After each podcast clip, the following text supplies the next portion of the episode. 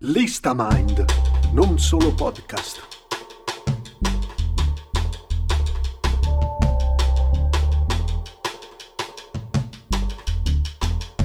Oggi parleremo di il genere crime, inchieste e affini.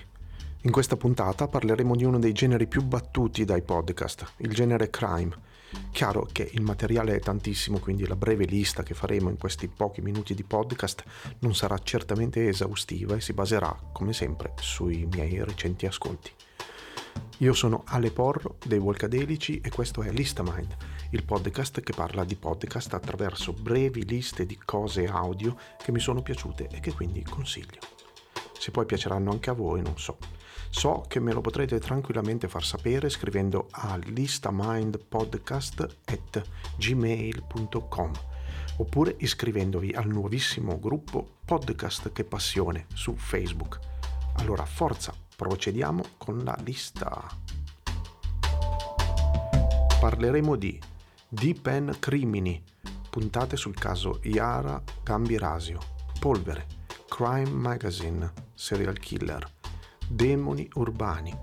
Emanuela Orlandi, il caso è aperto.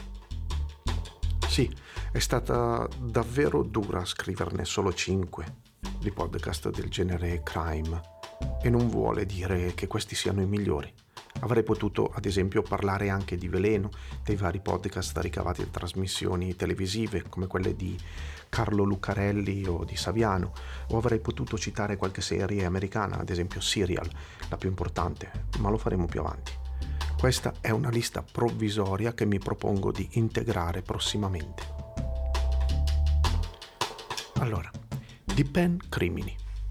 Puntate sul caso Yara Gambirasio.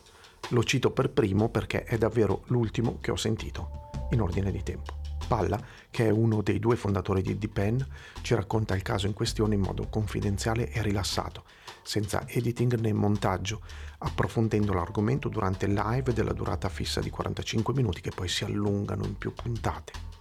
Quelle su Yara Gambirasio sono forse una decina, non le ho contate. E non è l'unico caso trattato, ovviamente. Direi che è una bella fonte di informazione per gli appassionati che possono anche interagire durante le live. Mi è piaciuto. Polvere. Polvere è tutto un altro tipo di podcast. Si tratta infatti di un podcast d'inchiesta, giornalistico, direi sul modello veleno. Molto ben fatto e soprattutto devo dire che mi ha saputo stupire. Ho iniziato ad ascoltarlo un po' così, senza troppe speranze, perché parla del famosissimo caso Marta Russo, quello della studente uccisa nell'Università La Sapienza a Roma in pieno giorno nel 1997. Una mia coetanea, quindi ne ho sentito parlare, me lo ricordo bene. Mi ricordo Scattone, Ferraro, nomi che mi suonano nella testa. Quelli che hanno ucciso la ragazza un po' per gioco, per noia, per far vedere che erano i più super di tutti. Ma invece ascoltando Polvere, capisci che non è andata proprio così. Forse. Crime Magazine, Serial Killer. Torniamo sul casereccio, ma non lo dico assolutamente in senso negativo, anzi, i podcast fatti così, con un microfono, forse neanche, pronti via e si registra, sono secondo me ricchi di fascino e qui sembra quasi di essere segretamente in ascolto di queste due conduttrici, Sara Uslenghi e Cristina Brondoni, mentre si fanno una chiacchierata al telefono sul caso in questione. Un podcast con una certa dose di ironia e solide basi scientifiche. Così dicono nella descrizione ed effettivamente questo è. Vi linko il caso di Ken e Barbie, un caso davvero curioso. Demoni urbani e proviamo a esplorare un'altra modalità del genere crime. Qui si parla di crimini realmente accaduti, raccontando nel frattempo la città dove ha preso forma la vicenda. Si tratta però, in questo caso, di un podcast molto costruito, montato, editato e ben narrato, con una voce davvero importante e caratteristica, quella di Francesco Migliaccio. L'importante qui è la narrazione del caso, più che l'aspetto di approfondimento d'inchiesta presente nei precedenti. Le atmosfere sono ben congeniate. Il podcast è fatto dagli ascoltabili, una garanzia.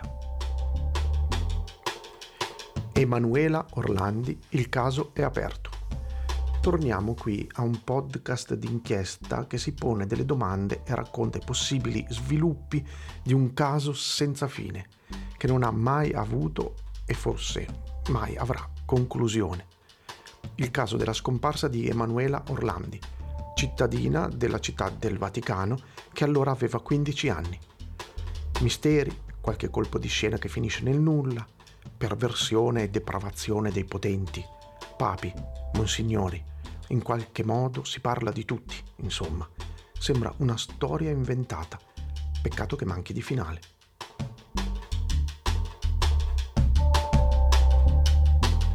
I link dei podcast citati li troverete in descrizione. Questo è un podcast fatto da Doremind Music. Doremind!